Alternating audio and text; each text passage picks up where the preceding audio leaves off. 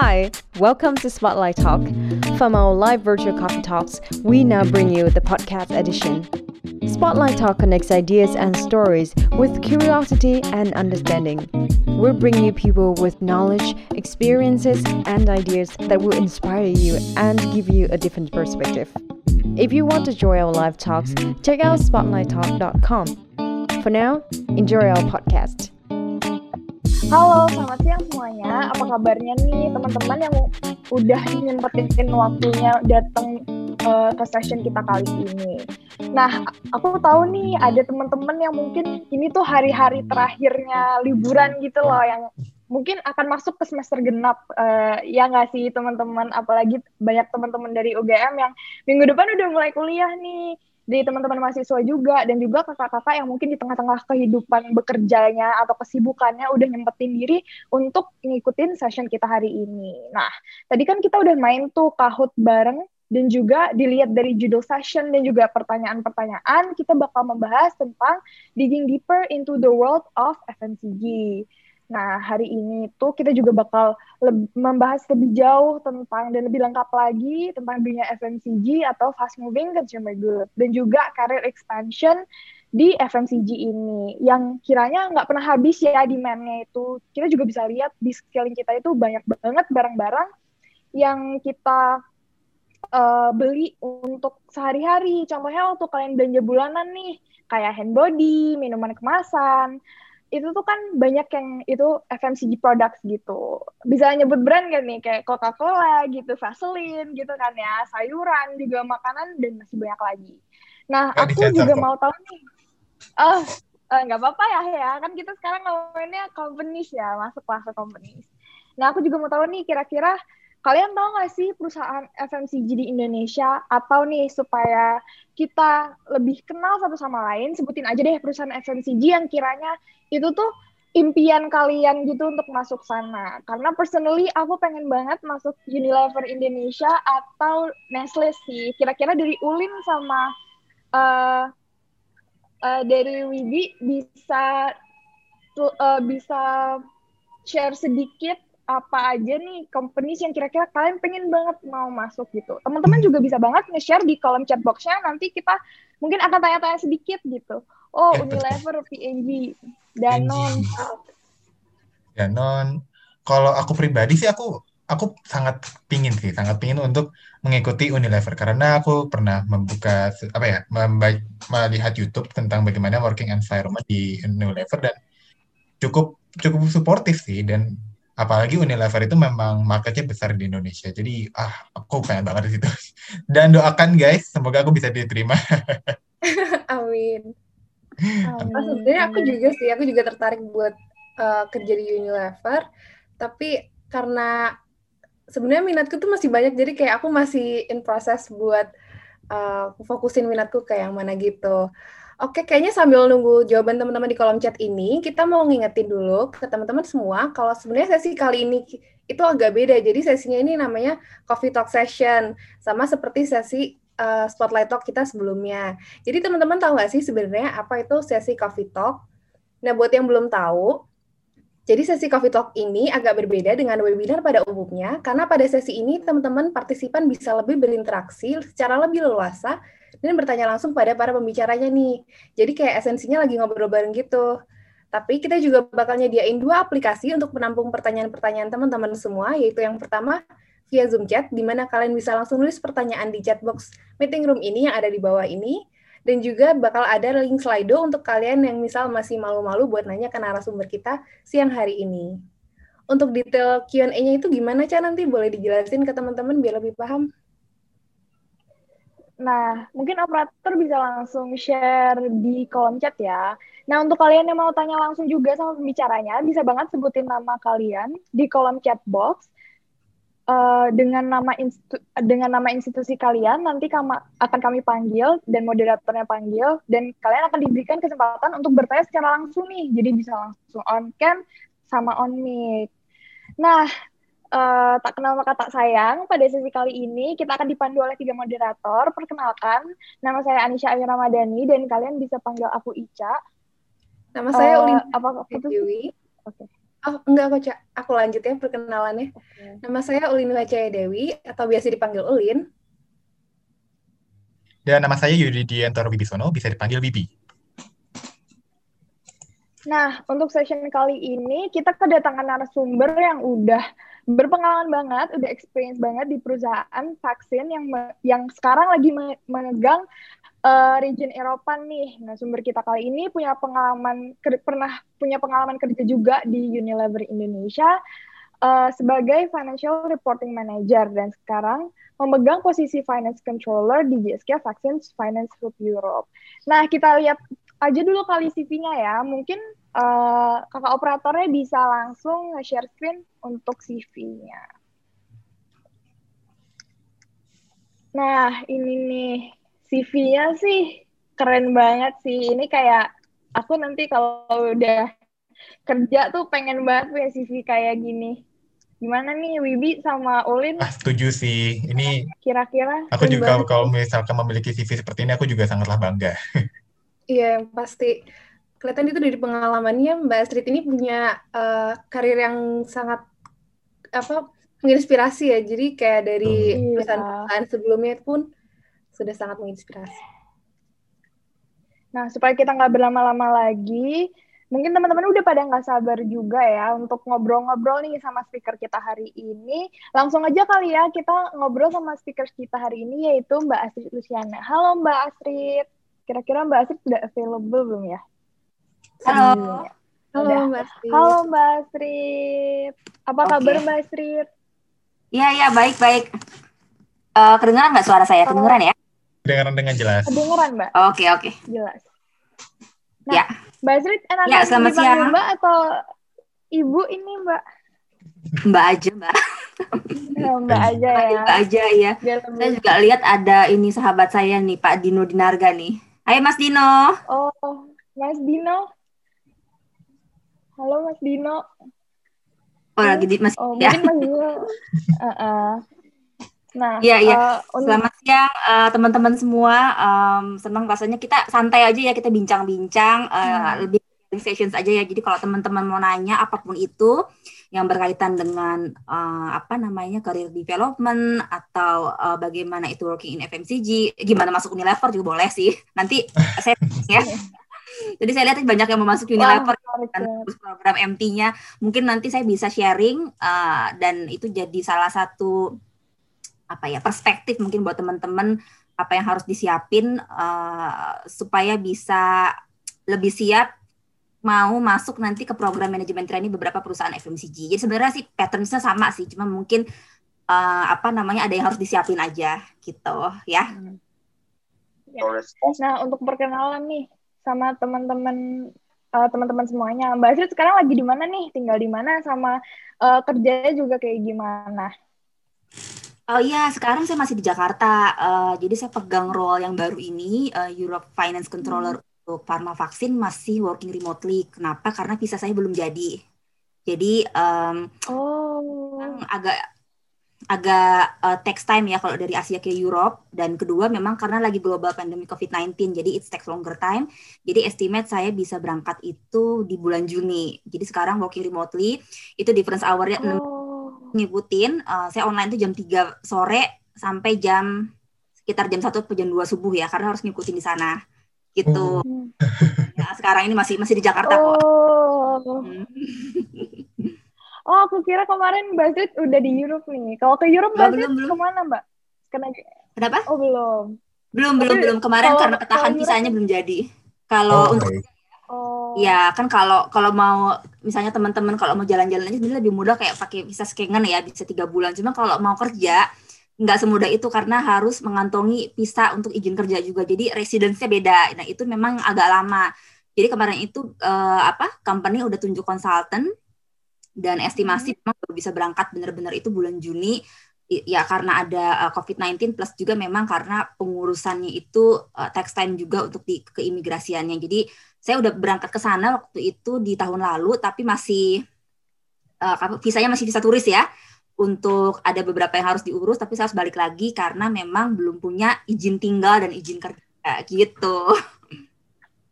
Oh, jadi masih di Indonesia ya, Mbak. Tapi Mas mm -hmm. working remotely untuk regional Europe.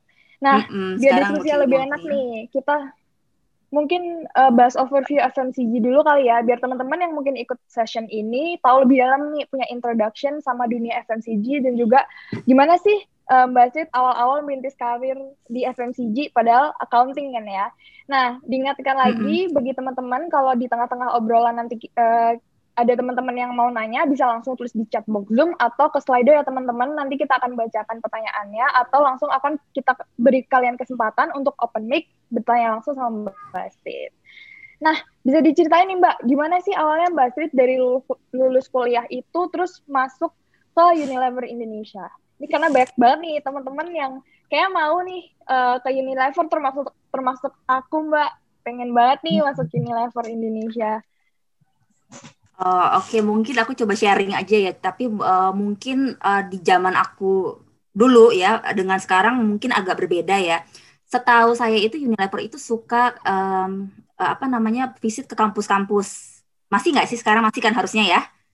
Jadi biasanya tuh uh, Unilever akan visit ke kampus-kampus yang um, mereka anggap itu punya uh, potensi talent untuk diambil. Nah biasanya itu memang tes negeri. Jadi UI sama uh, UGM Unpad, ITB sama uh, yang di Surabaya itu eh, Erlangga sama ITS biasanya mereka akan roadshow ke situ. Setahu saya sekitar setahun hmm. sekali atau itu rutin. Paling nggak setahun sekali mereka akan roadshow. Oh, sorry sama IPB, IPB juga uh, termasuk ya karena teknologi pangannya uh, apa namanya banyak dicari untuk di food divisionsnya. Biasanya mereka roadshow. Nah itu mereka cari-cari biasanya udah dari mulai semester tujuh delapan delapan lah ya delapan itu mereka udah kayak uh, lihat jadi kita bisa kasih si CV kita ke mereka. Uh, mereka tuh kayak suka buka booth oh. di uh, career fair-nya dan itu mereka memang buka program manajemen training. Yang sekarang kan tiga tahun ya kalau saya apa ya. Dulu di zaman saya setahun, tapi memang harus rotate di tiga divisions dan tiga uh, division itu harus hmm. presentasi in English pastinya setiap uh, tiga bulan sekali sampai dengan setahun baru dinyatakan lulus atau enggak. Nah uh, tesnya itu saya nggak tahu sekarang berapa tahap ya dulu itu delapan tahap. Jadi dari mulai oh, uh, akademisnya dilihat juga. Uh, uh, sebenarnya Unilever itu tidak selalu cari harus cum laude ya, itu harus kita pahami. Tapi juga jangan yang terlalu rendah. Mereka mencari yang balance. Jadi pertama universitas harus uh, unggulan, itu yang mereka cari. Kedua jurusan sesuai ya, misalnya kalau finance itu biasanya dari uh, accounting, ada satu dua yang manajemen, manajemen keuangan ada juga, tapi biasanya mereka mau cari yang dari accounting. Oke, okay? jurusannya tepat, universitasnya tepat. Nah, nilai kalau yang kumlot juga banyak tapi yang enggak juga. Mungkin ini mungkin teman-teman perlu tahu ya banyak juga yang enggak. Tapi biasanya yang enggak kumlot itu mereka tuh punya banyak pengalaman organisasi. Orangnya enak sosial terus juga uh, leadershipnya kelihatan ketika interview ketika grup discussion itu juga biasanya banyak dicari juga. Jadi ini yang saya ingin tekankan adalah pintar-pintarlah membela ya selama di kampus itu belajar penting dapat ilmu itu penting banget tapi juga jangan lupa untuk uh, bersosialisasi, berorganisasi karena di situ kalian akan mupuk kemampuan leadership kalian.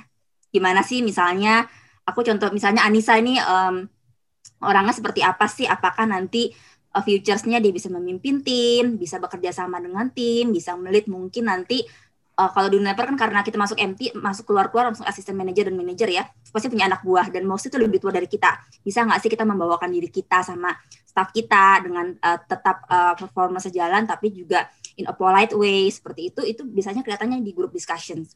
Jadi tahap pertama itu adalah seleksi CV kalian, nilai-nilai kalian sama pengalaman organisasi. Di di uh, apa namanya di Unilever itu banyak sekali alumni UGM. UI UGM itu banyak banget. Jadi um, karena mereka akademiknya udah bagus dan biasanya ambil juga yang dari organisasinya juga uh, dapat ya. Kalau saya nggak tahu di UGM itu ada ISEC atau enggak ya. Kalau di di UI sama di Unpad ITB itu ada, jadi mereka biasanya ambil dari anak situ juga karena kayak oh, kelihatan. Uh, tapi biasanya dari UGM itu dari BEM, saya punya banyak teman yang dari UGM itu sampai sekarang masih uh, apa keep in contact. Biasanya mereka itu yang bener-bener uh, teman saya tuh, tuh bilangnya tuh dia anggota BEM ya. Tapi saya sekarang nggak tahu namanya apa ya. Sangat aktif, memang leadershipnya itu kelihatan banget. Nah itu ketika udah seleksi CV selesai, mereka masuk ke grup discussion itu yang pertama. Nah di grup discussion ini ada delapan orang. Misalnya saya, Yudi, Anissa sama uh, Uli sama ada empat orang lagi. Nanti dikasih satu ini, satu topik. Kita mesti ngebahas. Nah, di situ nanti biasanya ada uh, yang nilai itu dari internal Unilever sama ada psikolog juga. Nah, itu nanti ngelihat kita itu um, misalnya uh, contohnya uh, Yudi ini tipenya seperti apa? Apakah dia leader atau follower atau memang dia juga memberi kesempatan orang lain untuk bicara nggak sih, untuk mengemukakan pendapatnya nggak sih? Atau dia benar-benar tipe yang individualistik misalnya seperti itu. Itu nanti kelihatan semua. Karena itu kalau di group discussions semua orang ngomong. Ada juga yang nggak berani ngomong diem, ada juga yang ngomong too much. Itu juga masih diperhatiin. Gitu. Karena kan kalau kita kerja bareng itu tidak mungkin terlalu apa ya um, one man show ya. Pasti ada uh, timnya. Jadi kita harus kerja bareng. Semua orang punya porsi.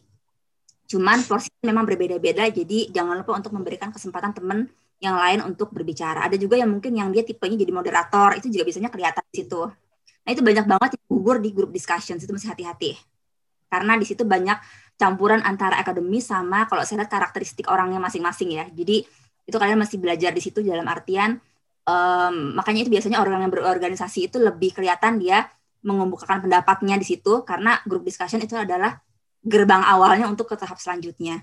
Nah kalau FPGD-nya udah beres, ke psikotes. Psikotesnya seharian ya, pagi sampai sore. Nah itu biasanya dari lembaga psikologi UI tapi mereka udah nggak nggak nggak langsung datang ke kampus UI-nya mereka udah hire konsultan tapi semua tesnya dari UI itu dari saya tuh lupa zaman dulu tuh dari yang mulai ngurutin angka terus ada kayak gambar pohon gambar orang. Pokoknya pagi sampai jam 4 itu psikotesnya. Terus ada kayaknya ada tes IQ-nya sedikit deh. Campuran banget di situ. Nah itu tahap kedua. Tahap ketiga itu nah, saya ingat-ingat dulu ya kayaknya interview sama calon user tapi bukan direktur ya. Jadi dari calon user itu yang manajer, yang keempat juga calon user, manajer juga. Yang kelima itu sebentar, yang kelima Yang kelima interview dengan direktur, direktur keuangan ya. Uh, apa dia memelihat calon-calon FLP-nya, Future Leader Program atau MT-nya. Lalu yang ke jadi udah lima ya, yang sering enam ya, yang ketujuh itu yang ketujuh itu psiko itu sorry uh, medical check up. Medical check up yang eh sorry yang ketujuh itu adalah offering. Jadi apakah kita setuju dengan uh, terms and conditionsnya dengan uh, misalnya harus presentasi berapa kali setahun lalu juga uh, apa namanya ada do's and don't-nya dan lalu juga harus siap untuk segera keluar apabila tidak lulus. Itu uh, kalau misalnya nggak lulus hanya seminggu itu harus segera keluar ya. Yang kedelapan baru medical check up. Jadi memang ada delapan tahap. Nah kalau bisa semuanya ini uh, terlewati itu kalian bisa langsung menjadi FLP di Unilever dan apa namanya dan aku sih ngeliat sih masa depan terbuka lebar ya kalau udah di sana ya. Memang di sana juga banyak teman-teman yang pinter jadi di situ juga aku belajar di atas yang pinter banyak lebih pinter karena di Unilever semuanya saringan ya. Uh, dari dalam negeri mereka ngambil kampus unggulan tapi jangan lupa mereka juga ngambil dari overseas graduated dari Amerika banyak dari Australia banyak jadi semuanya campur jadi satu jadi di situ memang kayak kawah Chandra di muka pengalaman saya dulu ya. Jadinya uh, bertemanlah dengan sebanyak mungkin orang, sebanyak mungkin teman, gali pengalaman, tapi juga jangan lupa kalau kita udah kerja itu kita mesti deliver result, tapi juga uh, apa namanya? Karena kalau kerja di perusahaan beda sama konsultan atau auditor ya. Kalian harus nunjukin kemampuan kerja sama kalian. Itu nanti dinilai banget apakah misalnya teman-teman itu bisa kerjasama atau enggak sih dengan temennya atau mungkin memang pinter banget tapi tipe yang individualistik itu juga nanti biasanya uh, salah satu apa ya uh, kelihatan ketika nanti uh, teman-teman itu diakses di, di presentasi-presentasi yang harus teman-teman uh, ajukan dan harus uh, teman-teman present nanti di depan board. Presentasinya itu di depan board ya. Jadi yang pasti udah pasti jelas in English. Jadi Inggrisnya saya nggak bilang harus native banget, tapi yang penting itu understandable at least ya. Jadi semua orang tuh bisa ngerti apa yang kalian omongin dan kalian bisa maparin framework apa yang ingin kalian sampaikan. Itu Inggris itu emas ya. Terus uh, di situ yang pasti ada apa yang telah kalian lakukan, lalu juga resultnya seperti apa. Itu nanti sepertinya akan akan penting banget dan jangan khawatir di sana nanti kalau kalian udah jadi FLP, kalian akan selalu punya mentor. Nanti ditunjuk mentornya siapa. Biasanya manajernya, manajer dari uh, nggak direct tapi dari yang lainnya. Jadinya seperti itu. Terus uh, itu aja sih sebenarnya kalau uh, perju apa namanya step by stepnya ya. Dan apa namanya kalau menurut saya teman-teman di sini kan udah FEB, uh, UGM ya itu udah satu nilai plus karena salah satu universitas yang dilirik sama Unilever. Jadi satu step kalian udah lewatin. Ada beberapa teman yang dari Trisakti atau Taruman Negara, saya nggak bisa nggak bilang itu buruk nggak ya, tapi tapi mereka itu karena tidak ada karir fair, jadi mereka benar-benar harus ngeplay dari awal dan harus masukin CV-nya bersama ribuan uh, apa lulusan sarjana ekonomi lainnya dari beberapa universitas dan mereka harus ngantri sampai bulanan. Jadinya uh, apa bersyukur kalian udah masuk bisa masuk UGM lebih cepat jadinya nanti kalau untuk masuk ke program FLP-nya gitu sih. Kayaknya itu aja ya kalau misalnya ternyata banyak banget ya. Uh,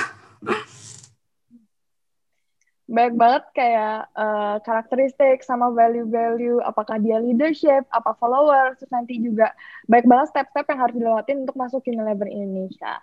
Nah, untuk Mbak Astrid sendiri tuh uh, apa yang buat Mbak Astrid masuk atau memilih FMCG sebagai awal karir awal karirnya Mbak Astrid? Apa sih daya tarik FMCG bagi Mbak Astrid sehingga Mbak Astrid memutuskan untuk oh oke okay, aku awal karir mau masuk di Unilever nih di FMCG gitu. Nah, itu sih sebenarnya uh, jujur ya, aku tidak se-advance teman-teman semua. Jadi dari semester 4, semester 5 udah mikirin karir. Dulu tuh enggak, aku lebih banyak mainnya juga ya. Jadi uh, aku sih tipenya gini waktu saat itu ya, uh, nggak se-advance teman-teman aku. Teman-teman tuh menurut aku sih keren banget ya dari semester sekarang tuh sudah berpikir advance untuk masa depan ya, untuk ke depannya mau kerja di mana dulu uh, aku tuh cuma ngikutin apa yang masuk ke kampus aja. Misalnya PwC masuk, ya aku uh, lihat presentasinya atau EY masuk, uh, biasanya kan banyak juga ya. KPMG ada Deloitte juga masuk, aku ikutin presentasinya dan Unilever aku masuk ikutin. Nah, uh, waktu Unilever itu presentasi di karir fairnya, mungkin yang bikin aku tertarik adalah uh, dia itu ada program MT itu menurut aku menarik ya dan karirnya terbuka lebar dan aku tuh seneng uh, tipe kerja yang juga bareng-bareng sama tim yang lainnya dan juga mengandalkan komunikasi. Terus uh, tipe kerja di perusahaan itu adalah tidak terlalu apa ya dikejar deadline seperti auditor dan aku tuh kayaknya agak menghindari karena aku pikir itu bakal nggak work life balance. Nah aku juga nanya-nanya ke senior senior ya ini kalau kerja di perusahaan sama auditor tadinya aku mau jadi auditor juga kan ya.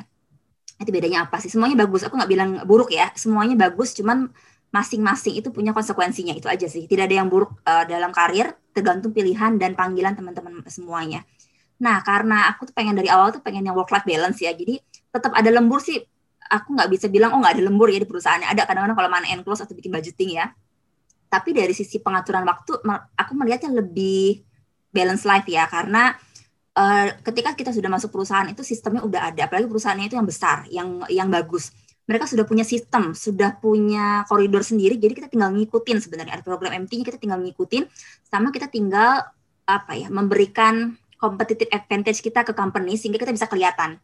Nah kalau waktu saya jadi waktu uh, teman-teman saya jadi auditor saya juga ngelihat juga itu benar-benar um, saya sih ngeliatnya bersusah-susah banget ya di awal ya. Mereka harus uh, serve senior auditor mereka, mereka juga mulai karir itu dari mulai coaching dulu, tahu kan kalian coaching ya, coaching dulu, dan uh, apa namanya, uh, awal yang ditawarkan oleh company di program MT-nya dengan uh, auditor awal-awal itu, saya melihat dari sisi benefit juga lebih bagus di uh, program MT di perusahaan-perusahaan FMCG multinasional, itu yang pertama kali saya pikir. Nah, waktu itu kan saya juga belum diterima ya. Saya pikir kayaknya sih lebih keren ya kalau masuk MT di perusahaan uh, multinasional akhirnya yang saya lakukan adalah mungkin sama lah seperti lulusan apa semester-semester 8 yang lainnya gitu ya. Saya ikutin aja semua tesnya, saya ikutin semua tes yang masuk gitu ya, mau di PwC, di EY, KPM itu semuanya ikutin. Sama uh, waktu itu juga selain Unilever saya juga ikut yang tesnya kayaknya Nestle juga masuk, saya ikut juga. Saya ikutin semuanya, saya ikutin semuanya tesnya. Nah, begitu sampai di tengah-tengah uh, apa namanya uh, saya udah ada feeling nih kayaknya saya pengen banget nih kerja di Unilever nih kayaknya kok kayaknya cocok banget sama saya nih. Cuma saya pikir lagi itu kan susah masuk ke di situ ya. Kira-kira apa sih yang yang apa namanya yang harus saya kembangkan?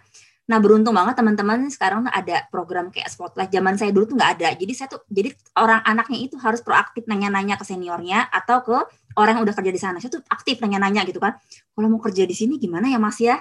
Eh, kira-kira Unilever tuh cari MP yang kayak gimana sih? karakteristiknya selain masalah akademis itu mesti aktif banget kita. Nah, saya kan nggak mau sendirian juga ya, karena saya pikir kan kita juga harus berbagi. Saya bareng sama teman-teman saya. Kita cari-cari nih senior apa pun yang yang udah kerja di sana, kita telepon-telepon, bikin janji lewat email. Kalau dia mau bisa telepon, kita telepon bareng gitu ya. Kalau enggak ya dia balas aja lewat email.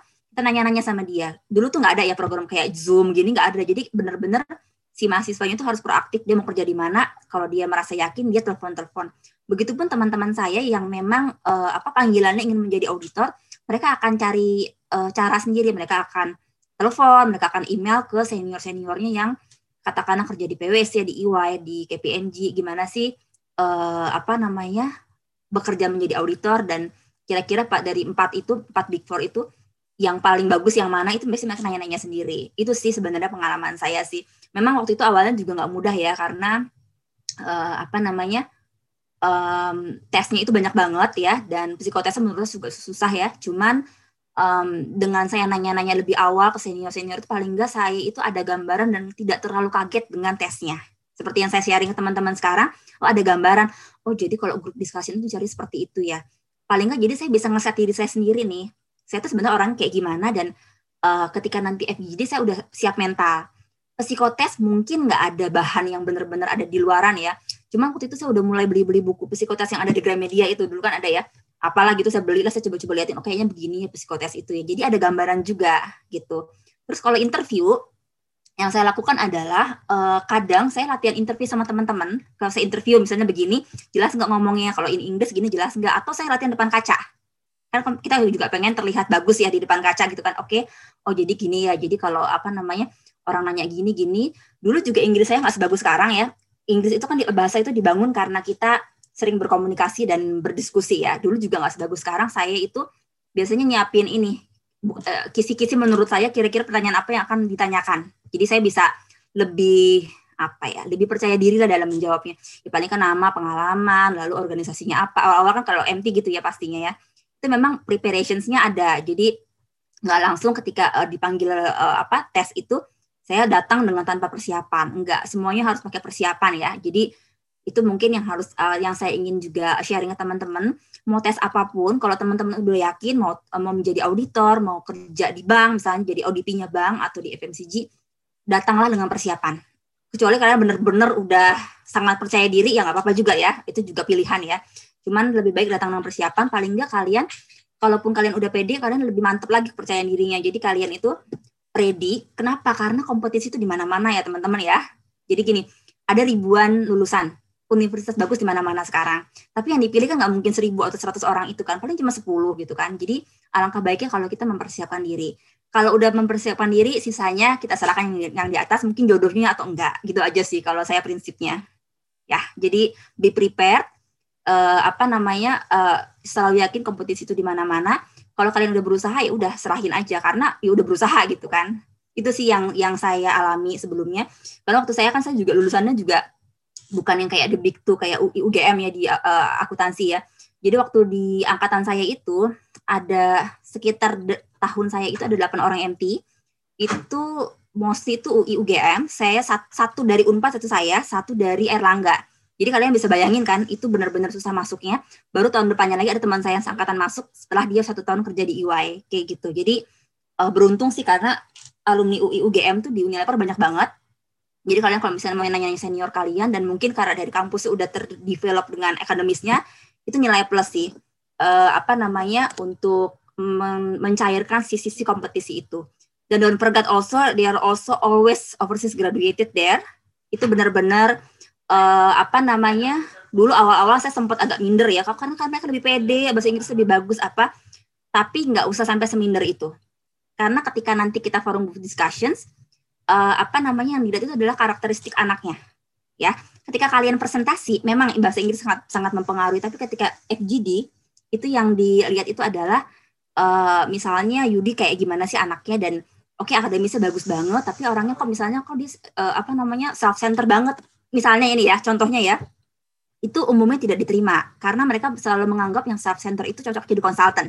Jadi mereka kasih tahu semua itu. Kan sebenarnya nggak ada yang salah dengan self center, tapi masalahnya adalah fit in dengan uh, company culture-nya atau enggak gitu. Jadinya jangan merasa kalian tuh kalau misalnya ini oh, oh kita saya ada kekurangan ini kalau itu mungkin memang nggak ada mungkin emang nggak cocok aja gitu jadi just apa ya just be yourself tapi juga be prepared hmm. for all the process interview and all the uh, process recruitment pokoknya kalian sekarang uh, ini dulu aja apa ingin jadi apa di, di ini dulu ditentukan lalu nanti um, setelah itu di prepare seperti apa sehingga nanti bisa lebih ready untuk proses rekrutmennya. Itu sih sebenarnya sharingnya saya sih, teman-teman semua. Wah, sangat insightful sekali ya. Aku jujur makin makin ingin apa ya, mengetahui lebih lanjut apa itu FMCG dan dari naratif dari Mbak Astrid sendiri, wah sangatlah sangatlah menarik ya. Aku jujur jadi wah semakin semangat nih untuk men menggait apa ya cita-citaku kalau misalkan bisa bekerja di Unilever. Tapi mungkin aku akan hmm. menanyakan hal yang sedikit lebih spesifik di dalam industri FMCG ini menurut Mbak, apakah um, di departemen apa ya yang paling krusial di dalam FMCG ini? Jadi yang apa ya dipandang sebagai sangatlah penting di dalam membangun FMCG. Eh, sorry. Kalau kalian nanya uh, secara general ya di luar finance itu sebenarnya sales sama marketing udah jelas itu adalah bisnis drivernya ya nggak bisa jualan kalau nggak ada sales dan sales itu tidak bisa didukung kalau nggak pakai nggak ada marketing yang um, capable, yang kompetitif, yang bisa ngeboost market share dan akhirnya direct consumptions. Itu sih sebenarnya. Hmm, finance di mana-mana adalah selalu support functions. Itu kita harus mengerti role kita. Ya, kita bukan orang sales, bukan orang marketing, dan juga bukan general manager, support functions. Tapi yang dicari sekarang adalah support functions yang mengerti bisnis. Jadi oh, kalian okay. harus luas ya, harus fleksibel ya. Makanya sekarang banyak role finance business partner kan. Jadi kalian finance tapi mengerti bisnis. Itu kalau mungkin role-nya financial accounting, manajemen accounting mungkin lebih ke manajemen accounting ya. Tapi kalau manajemen accounting nggak ngerti financial accounting juga useless karena nanti kalian bisa ditipu auditor, ditipu orang pajak. Paling nggak ngerti konsepnya dulu, helikopter view-nya ngerti. Jadi itu sih sebenarnya uh, apa uh, role key-nya memang harus diakuin uh, finance itu support function jadi apa namanya uh, sales sama marketing itu memang uh, yang pegang bisnis ya selain uh, general management yang pegang strategik tentunya gitu Yudi. Baik, baik. Berarti secara um, secara singkatnya berarti sales marketing itu sebagai mesin penggerak ya dari bisnis itu sendiri. Iya. Baik. Mungkin aku ingin menanyakan lebih lanjut nih bagaimana uh, apa ya perusahaan-perusahaan yang menurut Mbak ini sangat berkembang di dalam industri FMCG ini, baik itu secara multinasional ataupun di dalam menurut Mbak apa ya paling uh, memiliki potensial untuk lebih berkembang ke depannya nanti? Nama company-nya maksudnya? Ya boleh. Uh, banyak ya kalau di Indonesia sekarang ya. Kalau aku lihat sih Unilever udah jelas, terus Nestle, Danone juga sekarang program MT menurut aku juga bagus ya Danone ya. Uh, bahkan dia kalau nggak salah tiap divisinya ada ya kan Danone itu kumpulan berbagai perusahaan karena udah tahu ya dari Nutrisia, Aqua ya. Jadi mereka tuh punya MT yang untuk Nutrisia, MT yang uh, sekarang ganti jadi Early Life Nutrition ya, lalu MT yang buat Aqua. Nah itu bagus juga. Uh, Teman-teman aku juga banyak dari sana juga. Terus Nestle udah jelas MT-nya juga bagus. Johnson Johnson saya nggak tahu ada program MP atau enggak, tapi kayaknya sih nggak ada ya. Cuman itu juga perusahaan yang bagus untuk dituju, cuman tidak ada program MP. Jadi biasanya masuknya agak di tengah-tengah karir ya. Kalau kalian mau cari yang MP sih, saran saya sih uh, Unilever, Nestle, Danone. Um, kalau yang lokal mungkin bagus juga ini Kalbe Pharma, Kombifar juga bagus kalau yang mau yang lokal sama Indofood. Indofood itu ada program uh, bukan MT tapi apa ya namanya? Se sejenis MT sih tapi bukan MT sih dia. Um, itu juga lumayan bagus sih kalau memang kalian tertarik ke industri makanan itu Indofood juga pegang peranan ya. Bahkan pabriknya aja sekarang sangat terkenal di Afrika ya. Jadi oh, iya. kalian tahu kan Indomie itu ada di Afrika dan nowadays itu dijadikan alat tukar kan di sana. Indomie uh, uh, itu juga yeah salah satu bukti bahwa perusahaan Indonesia bisa ke mana-mana dan itu Indofood salah satunya pegang peranan which is kalau kalian bisa ditempatin di mungkin salah satu negara yang kalian tuju juga itu juga uh, cukup promising ya. Itu sih yang sebenarnya yang saya tahu dan based on pengalaman dan juga sharing saya dengan teman-teman ya yang udah di mana-mana sekarang. Kalau kalian mau yang lebih spesifik mungkin GE juga bagus. Ya cuman GE kan juga kalau nggak salah ada di Jogja juga ya pabriknya ya. Itu di teman saya ada yang di Jakartanya. Itu juga uh, banyak kesempatan dia untuk overseas uh, assignment di GE gitu itu sih sebenarnya beberapa yang saya uh, tahu ya kalau di GlaxoSmithKline sendiri memang di Indonesia nggak ada program MT-nya jujur uh, dia ada program MT-nya tapi di Singapura di regional office di Singapura sama di UK-nya di headquarter kita di Eropa malah ada tapi di Indonesia nggak ada karena bisnisnya besar tapi tidak sebesar uh, yang lain ya, tidak sebesar Unilever, tidak sebesar dia nggak punya program MT. Jadi yang masuk di sana tuh adalah biasanya cabutan-cabutan. Di, di GSK sendiri banyak alumni Unilever. Karena mungkin sama-sama UK company. Pertama sama-sama UK company. Dan kedua jadi cabut-cabutan ya. Bosnya ke sana nyabut anak buahnya. Karena kalau UK company biasanya pindahnya ke UK company umumnya ya tapi tidak selalu. Nah banyak alumni Unilever tapi memang tidak ada program MT-nya jadi sana tuh udah harus yang setengah jadi ya bisa dibilang seperti itu. Nggak baru-baru banget. Gitu sih. Itu sih eh, pengalaman saya ya. Mungkin teman-teman uh, sharing session lagi menemukan uh, insight-insight lain di yang speaker-speaker lainnya gitu. Oke, aku juga penasaran banget sih Mbak. Tadi kan Mbak Sid bilang Unilever, Danone, sama Indofood itu kan brandnya banyak ya. Uh, itu termasuk kayak Lipton, Vaseline, Dove. Itu kira-kira di dalam FMCG itu Mbak Sid kerjanya ngurusin one specific brand atau kayak kalau misalkan distribution, distribution in general, sales, sales in general. Karena uh, aku penasaran banget sih Mbak, karena uh, brandnya banyak gitu kan. Itu gimana Mbak? Kalau perusahaan sebesar Unilever kalian hmm. itu dibagi per divisionsnya home care, personal care, food sama ice cream. Misalnya uh, finance business partner untuk home care berarti untuk uh, apa namanya mengurusin seperti uh, Rinso, Sunlight, home care ya semuanya ya. Um, apa namanya Omo kayak gitu. Tapi kalau personal care kalian nanti akan membantu uh, bisnis partner kalian untuk ngurusin kayak Pons, kayak Vaseline, jadi dibagi foods nanti juga beda lagi, es krim beda lagi. Jadi nggak satu. Tapi kalau di perusahaan yang tidak sebesar itu, kayak saya di GSK semuanya semua brand. Jadi it depends ya. Kalau perusahaan semakin besar perusahaannya dia akan semakin uh, spesifik orangnya dan semakin banyak. Jadi tidak pasti tidak semua brand karena itu banyak banget brandnya. Jadi spesifik. Nanti di supply chain-nya juga seperti itu. Karena kalau di Unilever kan punya banyak pabrik ya di Surabaya sama di Cikarang, semuanya sekarang desentralisasi di Cikarang itu masing-masing pabrik itu punya finance sendiri-sendiri, punya uh, costing manager sendiri-sendiri. Jadi nggak ngurusin semuanya sih, karena it's too much ya, banyak banget dia uh, brandnya. Nah di bawah brand itu ada SK, SKU, SKU juga banyak banget. Itu bisa ribuan totalnya. Gitu. Oke, kayaknya untuk industri FMCG uh, insight yang dikasih dari Mbak Astrid ini udah cukup luas ya. Mungkin kita bisa move on ke topik yang teman-teman tunggu karena dari teman-teman partisipan ini banyak yang ingin bekerja di industri FMCG. Jadi kita akan membahas hal apa saja yang dibutuhkan untuk uh, bekerja di industri FMCG dan meniti karir di industri ini. Oke, Mbak Astrid, uh, kalau boleh tahu nih, dari semua kualifikasi, kira-kira um, kalau Mbak Astrid harus memilih satu skill set aja, kira-kira Mbak Astrid rekrut orang yang bakal ngeliatin apa nih yang utama kayak skill apa yang harus menonjol dari pribadi uh, applicants gitu? Um, harus dua, karena itu combination antara hard skill sama soft skill. Mungkin saya bisa pilih satu hard skill, satu soft skill ya, tapi nggak bisa soft skill aja atau hard skill aja hard skillnya itu adalah kalau kalian emang finance ya sebaiknya kalian punya kredensial finance itu sarjana ekonomi jurusan akuntansi. Jadi saya nggak usah pusing-pusing ngajarin paling enggak yang yang basis itu apa sih debit kreditnya itu ya. Kalau jurusannya lain kan beda ya gitu. Jadi itu hard skillnya kuasai dengan baik uh, jurusannya kalian. Kalian kuliah apa itu kuasai dengan baik itu sih. Skillnya pasti itu. Nah soft skillnya soft skill tiap orang tuh beda-beda oke okay? tiap orang tuh beda-beda nggak ada yang sama jadi tidak ada yang baik, tidak ada yang buruk. Itu semua orang itu punya kelebihan dan kekurangan masing-masing. Cuma kalau untuk di bisnis, saya akan cari orang yang uh, apa ya? Mungkin belum ke leadership ya, karena memang kita masih baru ya. Tapi dia itu uh, bisa bisa luas bekerja sama dengan tim. Karena banyak banget semua kerjaan itu dilakukan uh, secara tim, oke. Okay? Walaupun kita sebagai seorang finance, uh, accountant, ada saat-saatnya kita sendiri di depan laptop untuk ngutak-ngatik Excel. Pasti itu ada saat-saatnya. Ngeliatin varian, man and close. Tapi kan itu harus dikomunikasikan kan. Nggak mungkin hasilnya buat kita sendiri.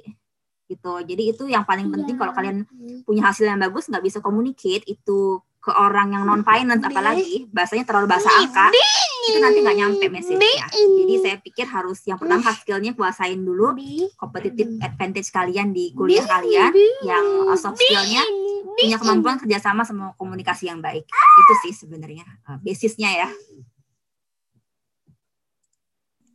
Ah, baik. Berarti memang itu soft skill-nya itu ada hard skill dan soft skill juga yang harus diintegrasikan ya untuk bisa diterima di dalam itu.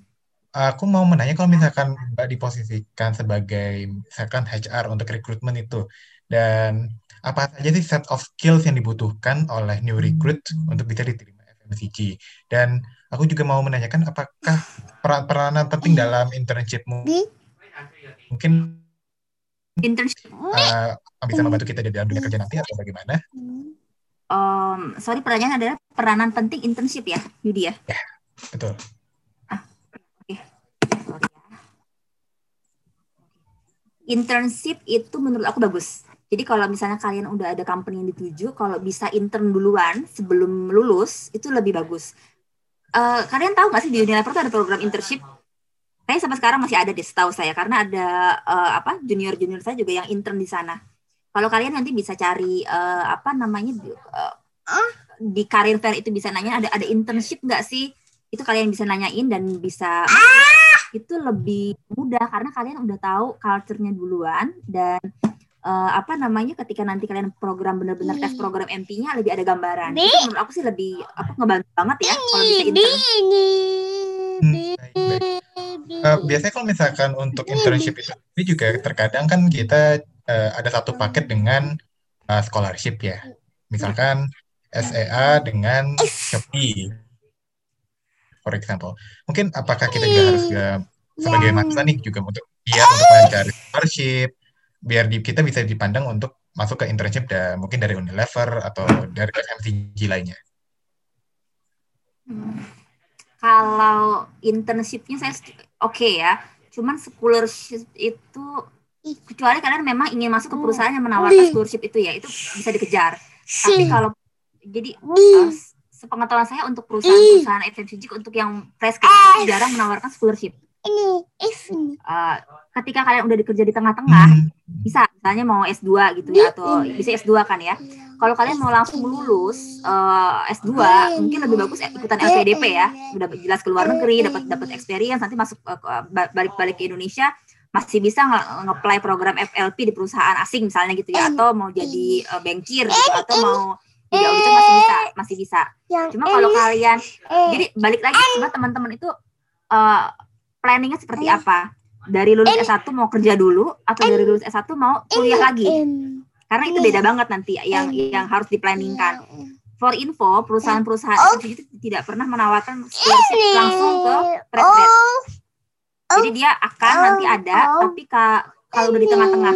Contohnya saya di Ebert itu saya ambil uh, eh, S2 saya di UI itu saya uh, kuliah sambil kerja. Jadi saya pagi sampai sorenya uh, kerja, uh, sore sampai malamnya saya kuliah di UI itu scholarship dari Ebert juga. Tapi udah di tengah-tengah nggak nggak dari awal. Sepengetahuan saya nggak pernah ada di awal. Nah biasanya kalau dari awal-awal ya kalian teman-teman ambil LPDP aja itu bisa jelas-jelas uh, prestisius dan bagus ya. Cuman jadi uh, planningnya karena beda ya antara mau planning antara lulus S1 mau kuliah dulu dengan lulus S1 pengen kerja dulu itu beda uh, yang apa persiapannya beda dan apa namanya um, menurut saya sih planningnya juga beda ya. Tergantung teman-teman sih jadinya. Nggak bisa dicampur sih sebenarnya gitu.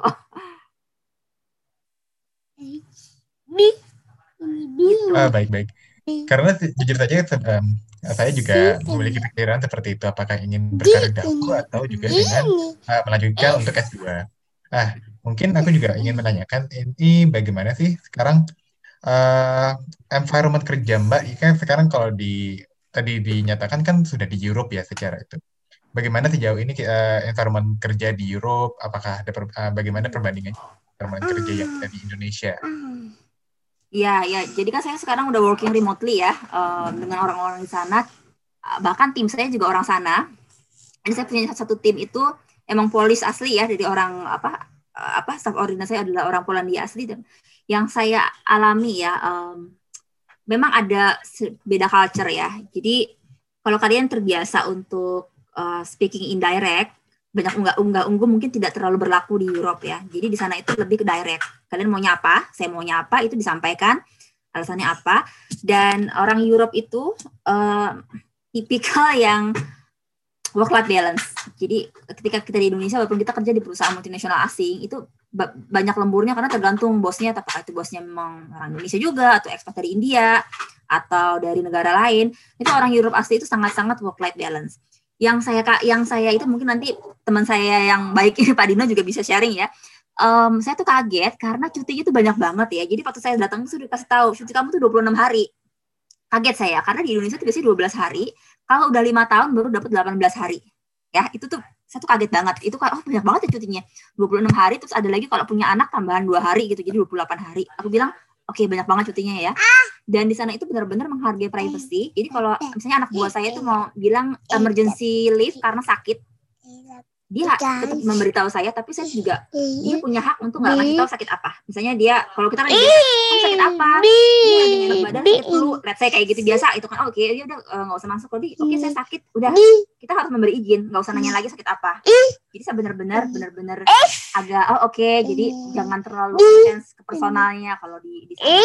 Dan itu pun diatur dengan labor law di Uni Eropa seperti itu. Jadi saya dikasih tahu nih ini labor law satu dua tiga empat lima gitu ada lah jadinya supaya nanti nggak ada apa uh, apa namanya perbedaan ya karena kan mengurus orang tuh beda ya. Jadi kita harus mengerti juga uh, law-nya di sana.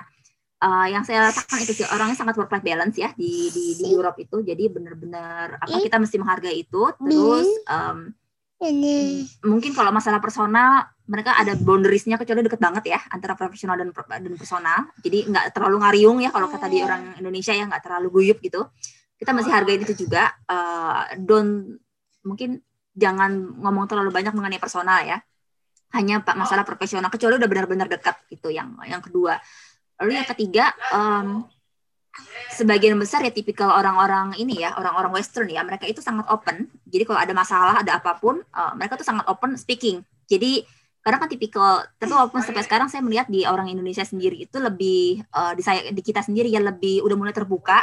Kalau di sana tuh udah langsung mau ngomong apa aja langsung disalurkan gitu ya jadi nggak harus ngeliatin ini uh, bosnya lebih tua kak ini bos saya atau itu enggak. Jadi lebih straightforward mungkin ya. Nah awal-awal tuh saya juga agak-agak uh, Januari saya mulai agak mulai handover itu mulai agak nanti kok ini tim saya ini semuanya apa uh, antara mengkritik, antara uh, memberikan pendapat itu jadi semuanya itu pada ngomong semua. Jadi saya mesti mencerna satu-satu nih, mendigest dulu ini sebenarnya mau apa karena ini kita udah punya goals, objektif, Uh, jadi saya harus menyesuaikan juga dengan uh, apa culture di sana. Cuma yang saya suka adalah work life balance ya. Jadi ada Sabtu Minggu kalau nggak penting mereka nggak akan buka laptop gitu ya. Kalau emang benar-benar nggak penting dan sebaiknya kita tidak merecord uh, kalau kerja di Sabtu Minggu itu ya karena itu juga nggak sesuai dengan labor law-nya di sana. Dan yang lainnya sih sebenarnya saya sih nggak menemukan kesulitan, kesulitan dalam pekerjaan ya karena finance is finance ya everywhere is the same kalau kalian nanti udah kerja beberapa tahun jadi finance itu mau nanti kalian kerja di Amerika di mana pun seperti itu. Yang membedakannya adalah komunikasi dengan orangnya dan budayanya gitu. Kalau saya kan orang Indonesia asli ya, jadi mungkin kadang-kadang ada ada unggah-ungguhnya ada pengen nanya ini sakit apa tapi uh, saya mencoba mengerem karena mereka tuh ya, even they didn't care juga kan sebenarnya. Jadi hal-hal seperti itu. Terus saya juga mencoba untuk tidak terlalu apa ya dekat dengan personal kecuali memang udah deket banget jadi nggak terlalu nanya-nanya. Mereka juga nggak terlalu senang kan kayak kalau di karena culture di Indonesia kan kalau aslinya tuh kayak guyup dan ingin tahu ya. Tapi kalau di sana kan nggak seperti itu. Jadi uh, don't try like that lah jadinya seperti itu. Ketiga uh, ke, sorry keempat itu mungkin jarang jarang-jarang sih. Cuma mungkin ada satu dua orang ya. Uh, mereka itu akan secara tidak langsung mempertanyakan um, kompetensi kita. Karena kan saya tuh jauh ya saya tuh datang datangin jauh-jauh dari Indonesia which is um, walaupun GSK itu senangnya saya adalah dia itu multicultural dia itu tidak membedakan asal usul dan juga apa namanya uh, ras dan segala macam tapi secara pribadi perseorangan orang itu kan ada satu dua orang lah ya mungkin nanya ya oke okay, kamu kemampuannya apa? Datang jauh-jauh dari Indonesia. Itu kalian harus take it easy. Jangan main personal saya udah biasa take it easy take it easy. Karena karena itu bukan negara kita. Itu bukan bukan bukan negara kita. Dan kita memang di sana uh, apa bekerja pendatang. Jadi tunjukkan kemampuan kita capabilities kita profesionalisme kita. Jangan apa ya menambah beban otak kita dengan hal-hal yang membuat kita pusing. Jadi kalau saya biasanya oke okay, I'm working here. Uh, saya dapat penempatan dua tahun work assignment two years.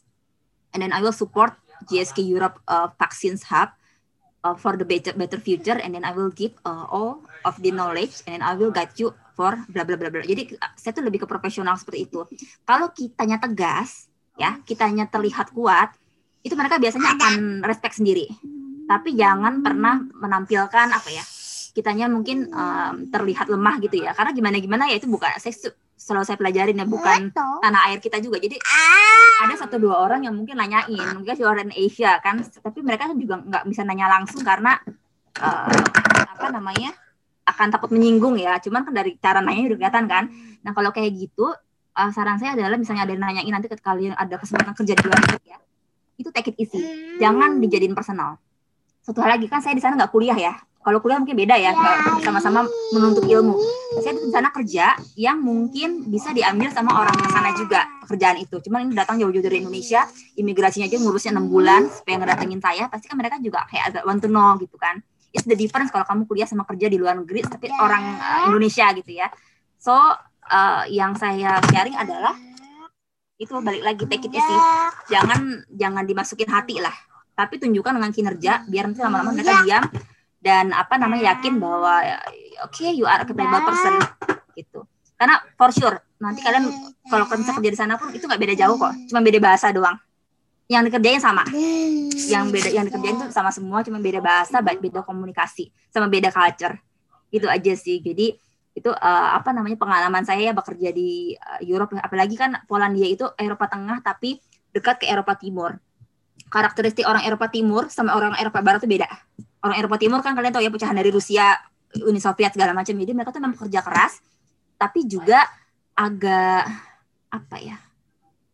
Kalau yang asli ya agak mungkin karena ya beda beda beda dari sejarahnya juga ya.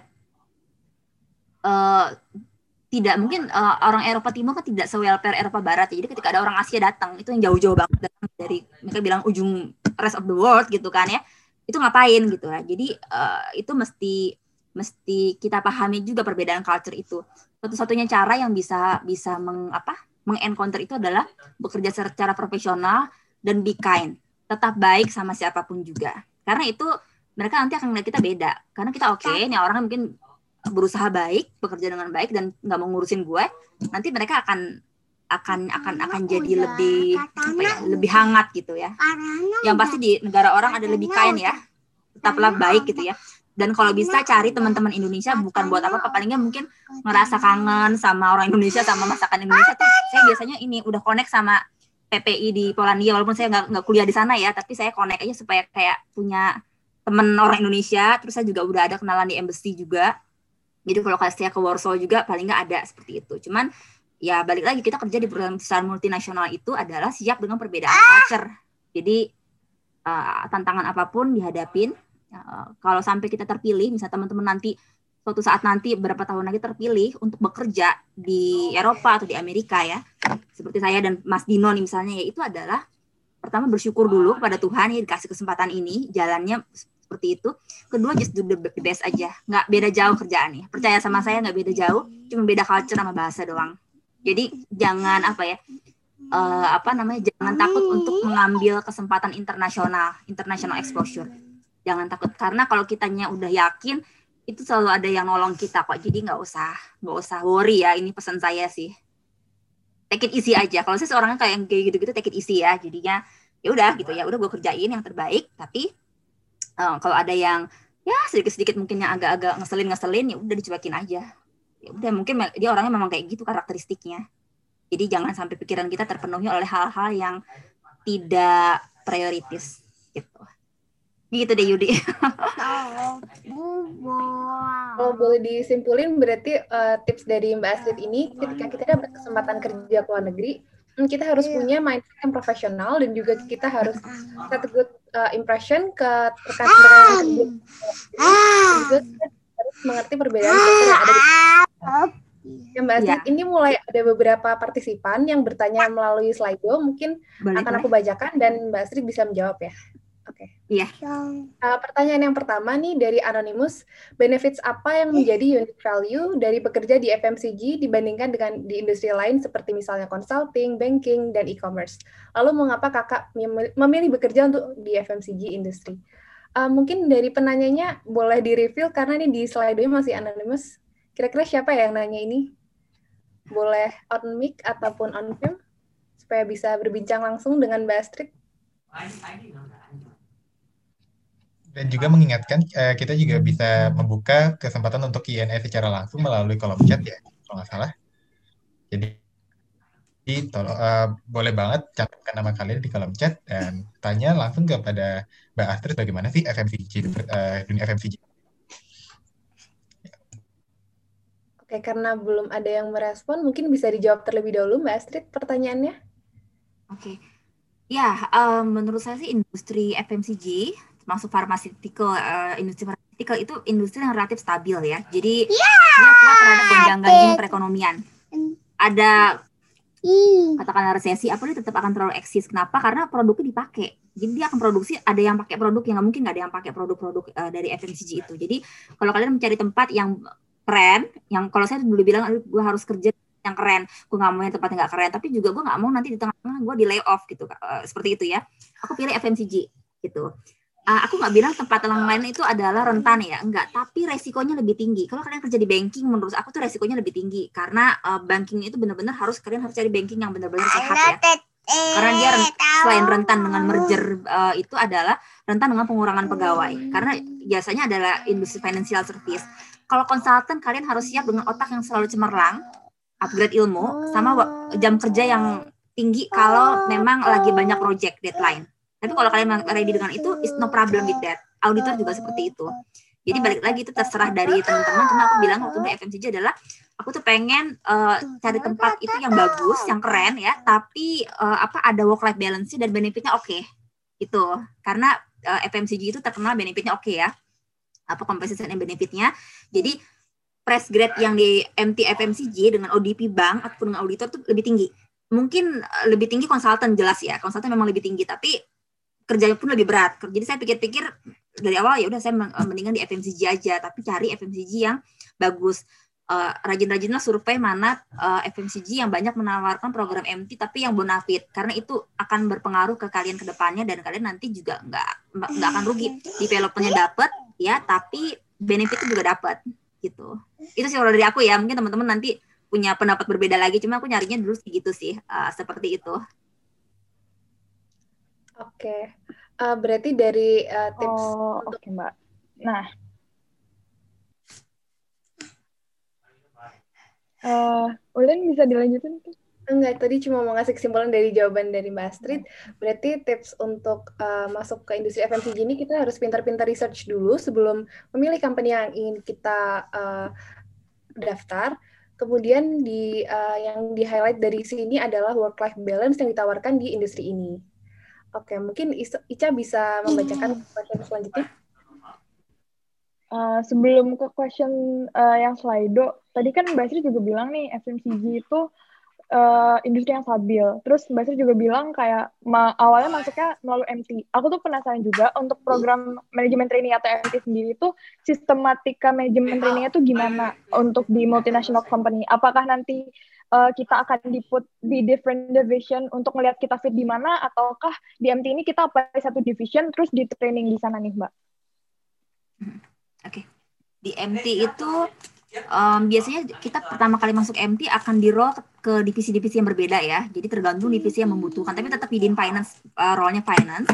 Uh, tiap tiga bulan akan rotate 3 sampai enam bulan akan rotasi. Misalnya uh, pertama adalah untuk ke apa financial accounting ya. Kedua, mungkin kita akan uh, di assign ke apa namanya um, finance business partner yang ngurusin brand. Keempat bisa juga ke finance sales ya sales komersial. Kelima ke finance supply chain. Atau keenam bisa juga di pabrik di uh, apa namanya di uh, finance untuk cost accounting.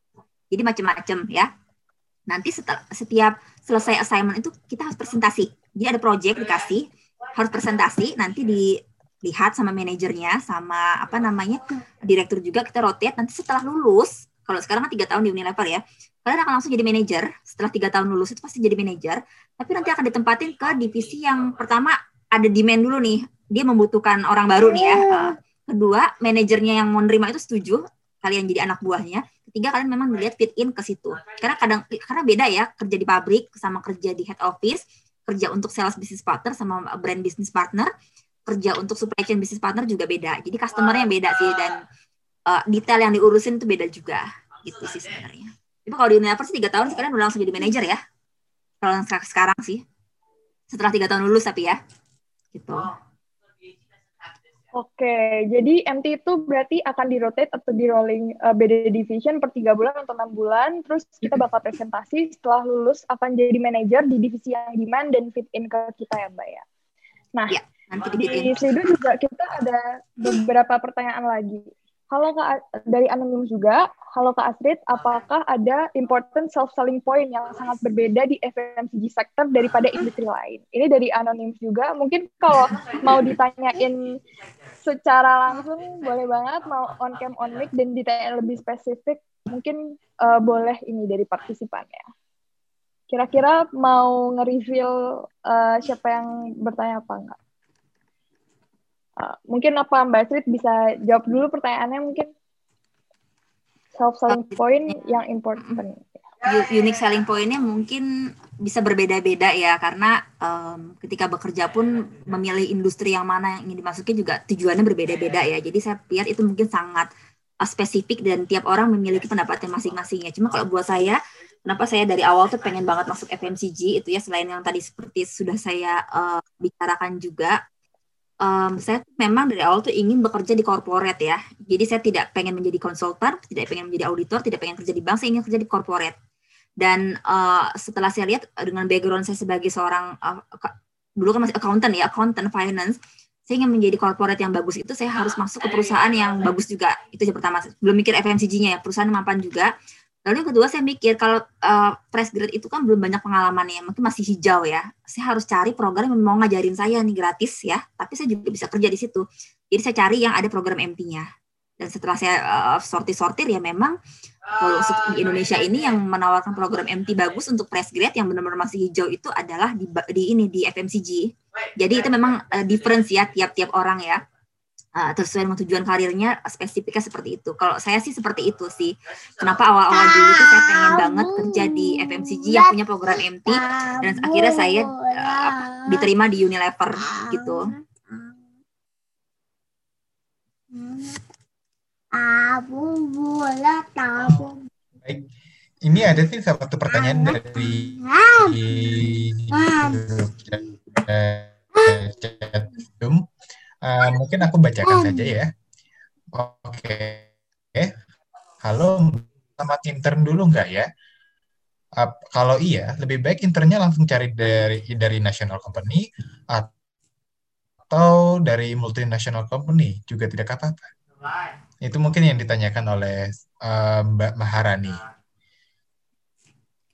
um, pada dasarnya internship itu bagus untuk melatih kita bekerja ya. Uh, sebagai seorang mahasiswa kita kan juga ingin tahu oke okay, gambaran dunia kerja seperti apa. Itu nggak ada salahnya mau di national company mau di multinational company itu semua sama bagusnya. Saya benar-benar bilang itu karena kalian tuh harus dapat pengalaman kerja sebelum jadi nggak salah pilih. Tapi kalau misalnya memungkinkan bisa kalian uh, sesuaikan dengan cita-cita kalian. Kalau kalian cita-citanya pengen masuk multinational company cobalah internship di perusahaan multinational company. Jadi akan lebih memperkecil gapnya ya. Karena beda culture juga loh walaupun sama-sama FMCG national company sama multinational company. jadi uh, sesuaikan dengan tujuan kalian. Cuma kalau misalnya di oh, saya ada tawarannya di national company ambil aja nggak apa-apa. Itu bagus banget sih menurut saya kalau masih uh, kuliah udah dapat internship ya. Karena ada pengalaman oke okay, dunia kerja tuh kayak gini nih. Nanti kalau udah internship kalian bisa ada gambaran oh saya nggak mau kerja di perusahaan kayak gini. Oh saya mau ah kerja di perusahaan yang kayak gini. Jadi um, sudah lebih tertata ya dan apa um, you are not wasting also your time gitu ya setelah lulus. Kalau menurut saya sih ada kesempatan ambil aja kalau untuk internship. Jangan terlalu mikirin nasional sama multinasionalnya. Kalau memang ada yang yang nasional yang nawarin, yang yang menerima, diambil aja. Jadi sebagai itu gambaran kalian ketika nanti kalian udah lulus mau masuk ke mana gitu. Oke baik, berarti selagi ada kesempatan langsung aja diambil ya mbak, langsung daftar aja. Iya, internship aja kan bisa gitu. Oke, pertanyaan selanjutnya ada lagi nih dari Anonymous di Slido. Apakah di Unilever Indonesia, khususnya di industri FMCG, oh mungkin maksudnya terbalik, apakah di FMCG Indonesia, khususnya di Unilever, terdapat division yang konsentrasinya public policy atau public management? Ini siapa nih yang nanya di Slido nih? Boleh ditunjukin on cam atau on mic? Mungkin ada berkenan? Teman-teman partisipan? Kayaknya masih pada malu-malu ya. Nggak apa-apa loh kita ya? bisa langsung dengan iya, nah. bahas mumpung lagi ya atau public mungkin policy, boleh ya. ya. Kalau di Unilever public policy yang benar-benar public policy nggak ada karena kan di perusahaan corporate ya bukan ke public policy tapi kalau mau uh, bikin SOP finance gitu ya ada di bagian internal audit itu ada juga MT-nya di situ di internal audit. Nanti kalian kalau diassign ke internal audit bisa bikin SOP-nya. Tapi kalau yang bikin benar-benar kebijakan untuk perusahaan itu bukan finance itu masuknya ke uh, apa uh, di uh, kita punya division legal di legal itu untuk bikin kebijakan uh, corporate secara keseluruhan. Tapi kalau yang benar-benar finance dia bikin SOP finance, bikin kebijakan finance itu di internal audit. Unilever punya internal audit kok dan internal audit Unilever biasanya suka dikirim yang Indonesia ya suka dikirim peer audit ke negara tetangga. Karena kan biasanya harus ada peer audit sebelum eksternal auditornya masuk ya. So, waktu itu sempat uh, waktu saya itu satu tahun di sana itu uh, bareng sama bos saya sama kolega saya juga saya dikirim ke Pakistan satu bulan untuk peer audit. Waktu itu masih agak serem ya mungkin sekarang tidak terlalu seram tapi itu pengalaman banget. Jadi uh, apa namanya meng mengaudit uh, sama-sama Unilever tapi dari Unilever lainnya. Itu ada juga seperti itu. Jadi Nah, tergantung kalian passionnya ke mana. Kalau kalian senang passionnya ke jalan-jalan ke keliling Indonesia ter, uh, sama ngeliatin ada nggak sih uh, variance uh, gap antara SOP dengan actualnya, mungkin cocok jadi internal audit di Unilever gitu. Oke, berarti uh, di public policy ini adanya di internal audit atau di ini ya tadi di kalau kebijakan uh, total di uh, legal, ya. Legal, ha, legal buat bukan orang finance ya. Iya. Sebelumnya Mbak Astri tadi juga menyebutkan kalau pernah diassign di Pakistan ya untuk mengaudit Unilever mm -hmm. lain. Mm -hmm. Dan itu Benar Pakistan ya? Iya, cukup challenging ya Mbak. Kira-kira ada pengalaman Iya, itu challenging ya? banget. itu challenging banget. Senang sih karena waktu itu juga masih apa namanya belum masih masih ya kayak teman-teman masih bersemangat semangatnya ya udah kalau saya kan pikirannya ada kesempatan hajar aja gitu kan ya oh langsung berkeluarga juga jadi ya seneng seneng cuman um, di sana itu mungkin memang ya balik lagi walaupun sama-sama Asia kita beda culture ya. Jadi di sana itu jangan takut kalian misalnya harus um, apa namanya uh, pergi ke mana-mana itu ada ada ada, ada bodyguard. Itu itu wajib bukan karena artis atau apa ya. Tapi karena memang keamanannya sangat rentan ya. pakai bodyguard dan membilah anti peluru ya. Di di taksinya itu anti peluru. Lalu ha harus nginep di hotel yang bintang 5 karena nggak takutnya nanti ada bahaya-bahaya teroris segala macam dan apa pun religion kalian respect uh, selalu kan kayak kita punya peribahasa ya di mana bumi dipijak di situ langit dijunjung ya. Respect uh, semuanya kalian harus memakai ini uh, apa namanya memakai kerudung. Itu karena supaya lebih aman gitu. Jadi uh, itu juga berlaku di mana-mana ya kalau nanti ke Eropa ke mana pun. Coba lihat lokal culture seperti apa bisa di adjust nggak? Kalau bisa kita ngikutin kalau enggak ya udah gitu. Tapi kalau yang seperti itu saya ngikutin sih jadinya. Makan juga nggak bisa sembarangan. Uh, cukup dak dikduk ya tapi excited sih. Mungkin kalau kalian masih muda-muda, kalau saya sekarang mungkin udah nggak se excited itu ya. Cuman kalau ada kesempatan gitu, karena gini ya, kalian desain itu nggak mungkin untuk untuk apa ya, untuk untuk apa ya, untuk dikorbankan kan. Oh dikasih ke sini supaya nanti apa namanya uh, di sana kena teroris enggak pasti itu untuk pengalaman pasti sudah disiapkan peng, uh, pengamanannya dari company makanya itu ada, ada bodyguardnya ada mobil anti pelurunya hotelnya JW Marriott lalu juga apa namanya semakannya semua ter ter, uh, terjaga dan nggak sendirian ada berlima di situ. Ya semua itu sudah diatur. Nggak mungkin dikorbankan. Jadi pasti pengamanannya ada. Cuma memang siap-siap mental aja sih. Karena mungkin beda aja ya gitu. Itu sih excited banget ya di sana ya. Jadi saya berusaha agak terlalu tidak terlalu terlihat pakai apa orang Indonesia.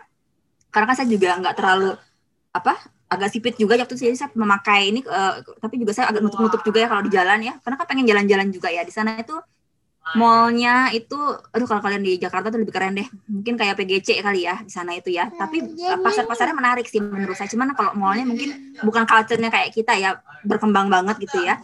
Cuman kalau ke pasar tradisionalnya di mana-mana tuh menurut saya selalu menarik. Cuman ya itu um, tingkat keamanannya uh, apa uh, saat itu sangat rentan ya. Jadi uh, bagusnya sih kalau jalan-jalan harus bersama orang lokal. Jadi jangan pernah sendirian.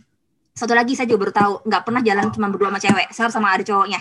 Kan nggak boleh kan di sana ya. Jadi saya ke mana-mana bawa teman saya yang cowok karena memang tidak boleh uh, hanya uh, apa yang bukan muhrim nggak yang yang nggak ada nggak ada laki-lakinya itu naik taksi juga saya nggak boleh perempuan duluan harus laki-laki uh, duluan yang masuk dan benar-benar bareng itu saya belajar banget tentang perbedaan culture saya sangat respect sangat menghargai tapi juga saya melihat bahwa itu yang bikin saya waktu itu kagum sama Unilever juga.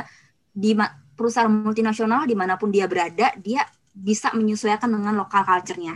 Kalau enggak kan nggak mungkin dia ada di situ ya eksis gitu ya dan produknya laku kan. Itu saya belajar bahwa in di mana pun kalian harus bisa adjust uh, diri kalian selalu open mind, jangan tertutup ya pikirannya terbuka dan hargai apa pun perbedaan yang ada. Dari mulai perbedaan ras, multicultural, agama apa pun itu hargai. Kita harus saling menghargai. Itu saya benar-benar pelajari sih. Jadi nanti kalau misalnya kalian dapat assignment internal audit, uh, menurut saya sih itu keren banget ya, cool ya. Cuman mau ya mungkin nanti dikasih ke negara yang lebih fancy kita nggak tahu ya. Cuman saat itu sih saya dapetnya di situ gitu. Oke, berarti uh, dari pengalaman yang diceritakan Mbak Astrid ini mindset yang open minded, yang uh, harus bisa adaptif itu penting banget ya Mbak buat overcome challenges di kalau kerja di uh, in, uh, perusahaan-perusahaan multinasional. Kira-kira ya, Mbak Astrid ada pengalaman yang cukup challenging lagi nggak nih Mbak ketika menikah di industri FMCG? Mungkin boleh ceritakan ke teman-teman.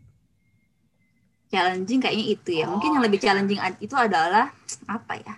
Kalau ya masuknya ke sana emang udah susah ya hmm. jujur ya dari zaman dulu zamannya saya zamannya sebelum saya sampai sekarang masuk Unilever juga nggak gampang masuk FMCG yang bagus juga nggak gampang itu harus diakuin jadi kalau udah bisa masuk nanti kalian be proud of that. Nikmati saat untuk bangga bersyukur ya bersyukur dan bangga. Karena nanti setelah masuk itu lebih susah lagi challenge-nya. Itu nggak gampang. Kenapa? Balik lagi itu yang lebih pintar dari kita tuh banyak banget. Yang kayaknya lebih cemerlang idenya lebih lebih cerdas gitu ya itu tuh banyak banget. Jadi itu bisa jadi kayak apa ya? Kayak ya kayak apa ya? Uh, secara mental mungkin kalian jadi akan kayak apa ya secara mental oh ini teman gue kayaknya lebih pinter lebih lebih idenya lebih cemerlang. kalian eh, ya. Kak. Kalian lebih terintimidasi gitu ya. Uh, awal-awal mungkin wajar ya terintimidasi tapi jangan sampai terus menerus eh, sebentar sebentar ya.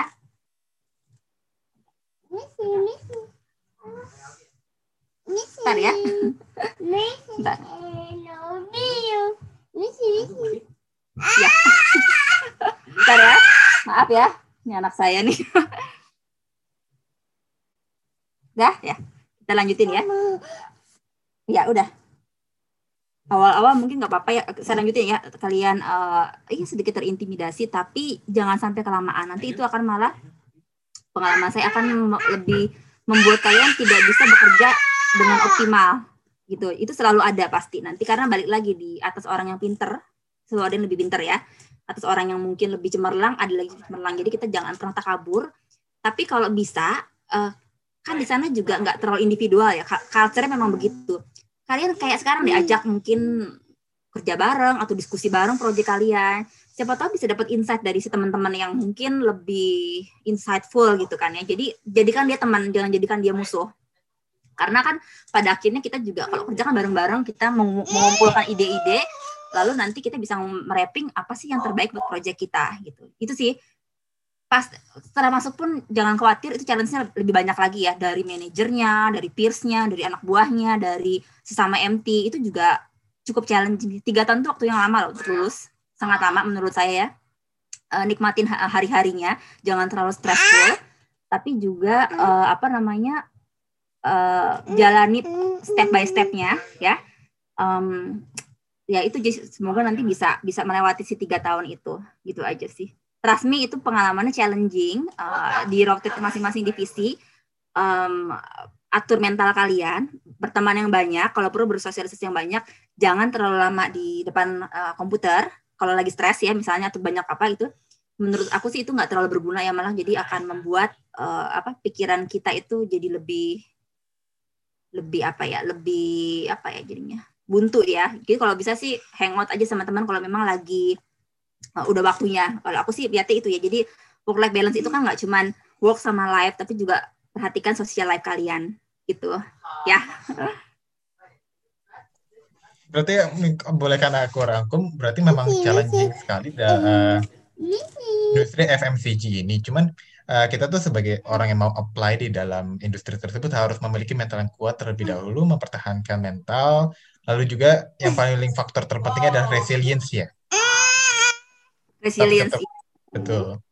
Baik, ini ada pertanyaan lagi dari salah peserta yang ada di Zoom chat room ini. Mungkin aku juga bisa bacakan dari M Changdo. Jadi pertanyaannya adalah, Mbak Astrid, saya Changdo, Kira-kira rekomend Mbak lagi fresh graduate itu untuk mulai kerja dulu atau langsung take S2 dulu? Terima kasih. Mungkin ini yang sudah dijawab oleh Mbak Astrid yang sebelumnya. kan tadi Mbak Asri juga bilang bahwa itu kan pilihan kita, pilihan masing-masing individu ya. Tapi bagaimana rekomendasi, rekomendasi Mbak Asri dalam pertanyaan ini? Oke, uh, saya coba untuk uh, memberikan ini kali ya, mungkin perspektif aja ya dalam konteks yang sekarang ya, bukan mungkin bukan konteks yang saya dulu ya. Kalau bisa, kalian bisa lulus S1, kalian kerja dulu 2 tahun. Setelah itu kalian ambil kejar LPDP kalian ataupun ada mungkin beasiswa-beasiswa di luar negeri yang menawarkan scholarship. Kenapa? Karena karena gini, uh, kalau kalian lang uh, ini perspektif saya ya kalau kalian S1 langsung S2 itu bagus juga. Kalau emang ada oh, tapi biasanya datangnya sekarang mbak. Ya udah nggak apa-apa. Itu berarti mungkin rezeki kalian memang langsung ya. Karena biasanya nanti kalian akan jadi overqualified ketika kalian masuk MP sedikit overqualified.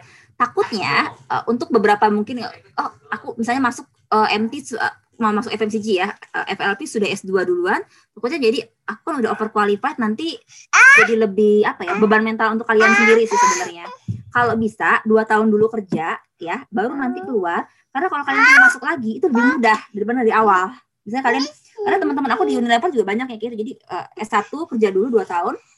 Dulu kan belum ada LPDP ya kayak tapi udah ada yang namanya chevening uh, Erasmus Mundus dari zaman dulu udah ada kan. Mereka ke situ nanti mereka setelah itu tetap interview tapi udah nggak ngelewatin yang delapan tahap itu lagi cuma satu atau dua kali interview masuk lagi udah jadi manajer ada banyak juga jadi um, S2 itu menurut saya penting. Jangan sampai enggak, apalagi zaman sekarang ya. Saya aja waktu itu S2-nya sambil kerja karena memang merasa pendidikan itu penting.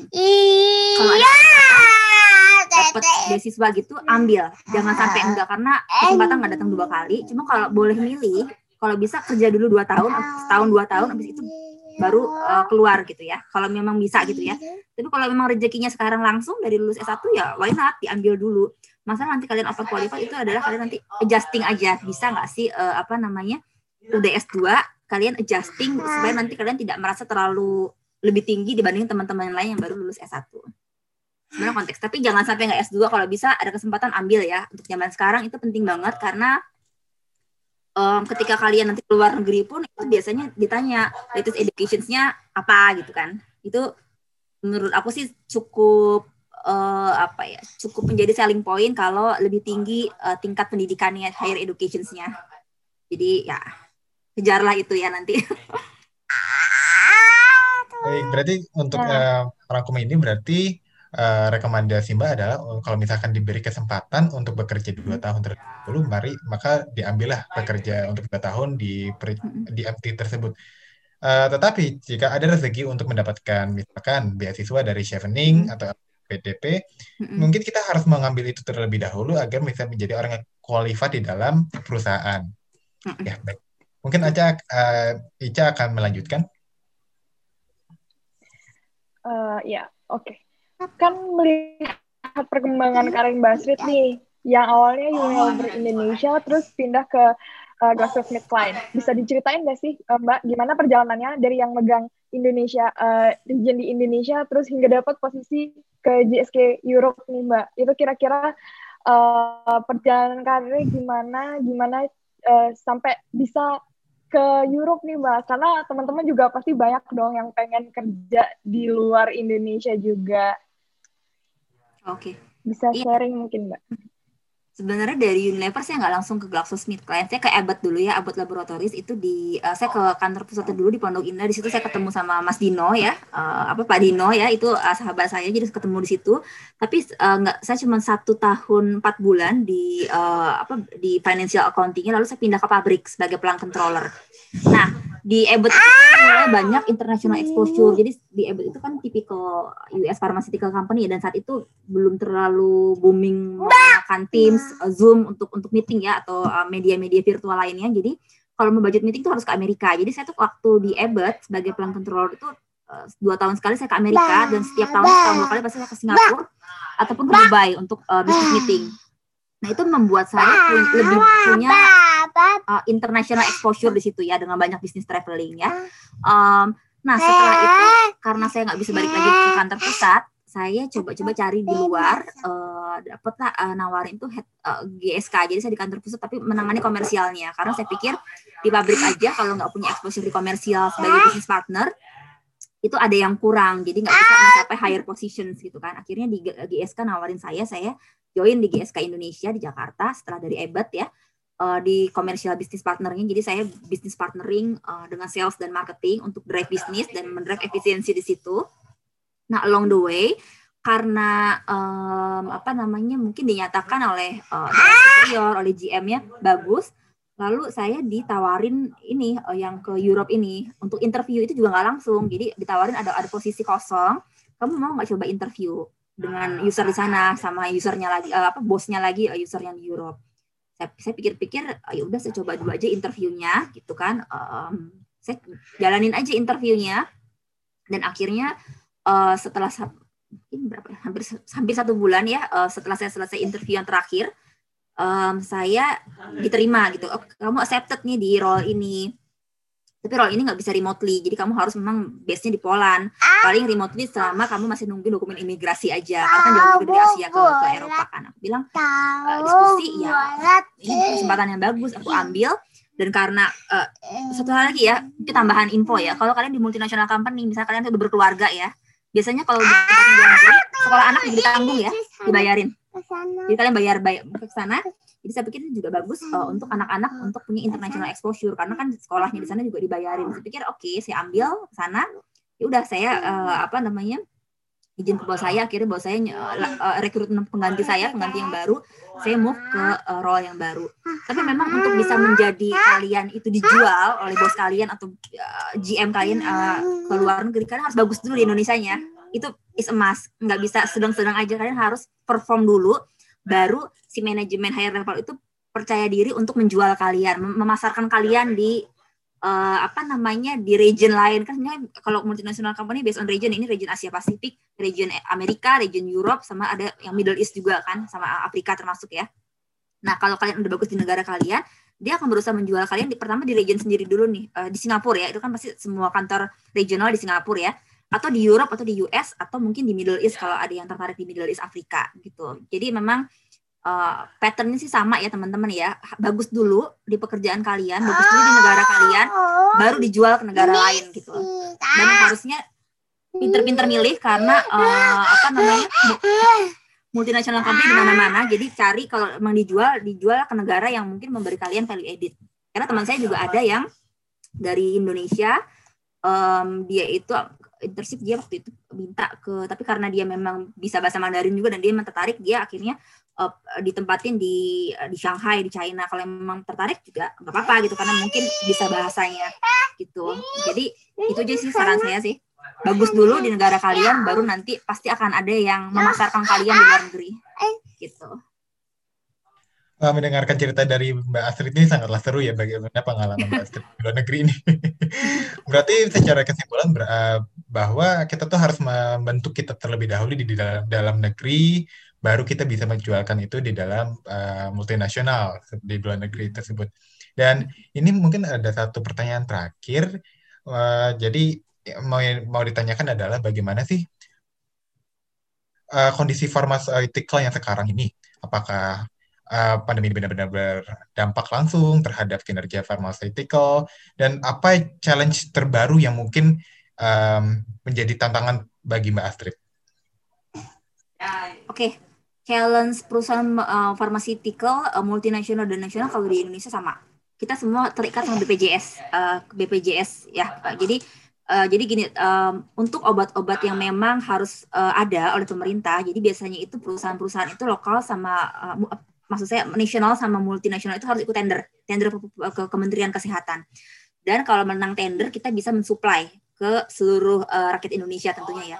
Tapi yang menjadi masalah adalah itu semua tidak hanya Glaxo tapi semuanya itu mengalami hal yang sama. Kalau nanti kita sudah supply itu pembayaran memang dari pemerintah tersendat ya karena biasanya kan dana BPJS juga nggak langsung cair ya. Biasanya itu menunggak sampai dengan enam bulan. Tapi kita tetap harus supply tetap harus supply karena pertama itu sesuai dengan core value-nya company ya. Pasti kan apa namanya ingin berkontribusi terhadap uh, kesehatan masyarakat luas ya. Jadi biasanya perusahaan-perusahaan itu adalah punya working capital yang gede yang yang yang banyak. Sampai kita harus minjem kadang-kadang ke parents kita di UK kalau emang kurang ya uh, cashnya ya karena belum dibayar nih. Uh, jadi belum jadi uang uang masuknya uh, terlambat tapi uang keluar terus. Nah untuk kalau saya kenapa saya masih bisa bertahan di GSK terus? Karena sampai sekarang itu eh, karena sampai sekarang itu masih tetap uh, konsisten untuk uh, apa namanya pengadaan obat-obatan di Indonesia sama vaksin di Indonesia. Jadi kalau kalian mungkin ada adik atau keponakan yang MMR itu pasti dari GSK ya karena vaksin itu kan paten ya nggak ada yang uh, hampir nggak ada yang generik. Tapi kalau obat udah mulai ada generik dia tetap bisa uh, supply. Jadi apa pun masalahnya dia mengerti dan apa namanya tetap sampai sekarang masih eksis. Jadi saya melihat uh, apa misi kemanusiaannya juga tinggi ya selain misi komersialnya untuk menjual makanya saya pikir ini lain banget dengan dengan dengan apa namanya? ya, dengan saya sendiri. Sini sini. Bentar ya, nih. Nah, challenge-nya itu yang pertama adalah di Indonesia itu di PJS. Oh, sini nih, sini, sini, sini. Sini, sini, sini, sini. sini. Kedua, kalau di secara global, uh, di perusahaan farmasi itu banyak mergers and acquisitions. Ya, jadi kalau join di perusahaan farmasi itu join di perusahaan yang besar sekalian, jangan yang menengah atau uh, kecil karena itu rentan sama mergers and acquisitions gitu. Ketiga, kontribusinya lagi adalah uh, sekarang kan lagi global pandemi COVID-19 ya. Um, untuk beberapa obat-obatan memang menurun, untuk beberapa obat-obatan lain juga meningkat. Saya kan waktu di consumer ya di di GSK consumer itu penjualan Panadol itu meningkat dua kali lipat. Karena karena mungkin teman-teman semuanya itu ingin stok Panadol ya dari mulai Panadol yang biru itu yang para para yang obat satu kepala sama Panadol yang hijau yang yang untuk uh, flu dan batuk. Itu penjualannya meningkat dua kali lipat market share kita meningkat sampai kemarin itu uh, eh, 60% hanya untuk Panadol. Tapi untuk yang brand lainnya juga ya, ada yang turun juga karena uh, mencari substitut brand yang lebih murah tapi yang tetap sikat gigi misalnya kayak gitu ya. Jadi itu memang uh, impacting banget uh, COVID-19 terus sama apa namanya GSK kan sekarang juga lagi coba uh, kerjasama sama Sanofi. Kalian tahu Sanofi juga perusahaan farmasi dari Prancis ya? Untuk mencoba membuat vaksin COVID-19 dan itu dipusatkan di uh, apa uh, vaksin centernya Europe di Belgia. Makanya saya juga mau ambil kenapa saya tertarik juga uh, untuk ambil role ini di vaksin.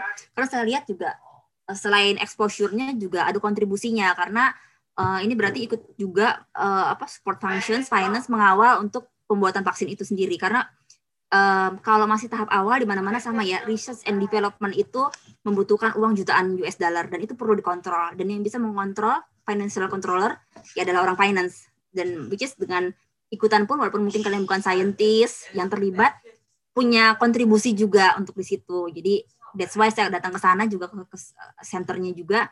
Oke okay, paling gue bisa sedikit kontribut dan apa namanya hopefully nanti vaksinnya jadi juga bisa untuk membantu uh, apa namanya masyarakat luas yang butuh vaksin ini gitu. Oke, jadi kalau boleh di highlight uh, karena kontribusinya itu penting ya ke publik untuk membantu meningkatkan uh, kesehatan masyarakat di luar sana. Wah teman-teman nggak terasa nih kita udah berdiskusi cukup panjang sama Mbak Astrid, udah hampir satu setengah jam. Dan ini uh, pertanyaan tadi adalah menjadi penutup Coffee Talk Session kita siang hari ini. Kalau misal dari teman-teman partisipan nih masih ada yang pengen tahu lebih dalam lagi tentang dunia FMCG, gimana kerjanya di sana, atau mungkin ada pertanyaan-pertanyaan khusus yang masih ingin ditanyakan ke Mbak Astrid, kalian bisa reach out ke LinkedIn Mbak Astrid dan nanti keep in contact sama Mbak Astrid lewat uh, ini nih di share. Oke. Okay bisa reach out ke LinkedIn Mbak Astrid dan keep in contact sama Mbak Astrid di sana. Dan juga mungkin di antara kalian masih ada yang mau reach out ke tim Spotlight Talk untuk info-info terbaru tentang seri Coffee Talk selanjutnya, kalian bisa banget buka websitenya di www.spotlighttalk.com atau follow akun IG dan Twitter kita di @spotlighttalk. Nah, bisa kalian juga ada yang mau catch up untuk sesi coffee talk sebelum-sebelumnya, bisa banget dicek di YouTube Spotlight Talk. Di situ kalian bisa tonton recordings dari sesi-sesi kita sebelumnya yang pastinya bisa banget buat nambah insight-insight baru tentang berbagai macam topik yang menarik.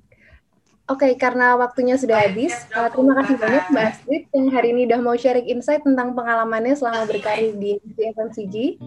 Thank you juga buat teman-teman partisipan yang udah hadir dan ngeramein diskusi kita siang hari ini. Sampai jumpa di sesi Coffee Talk selanjutnya ya. Selamat siang semua. Check out spotlighttalk.com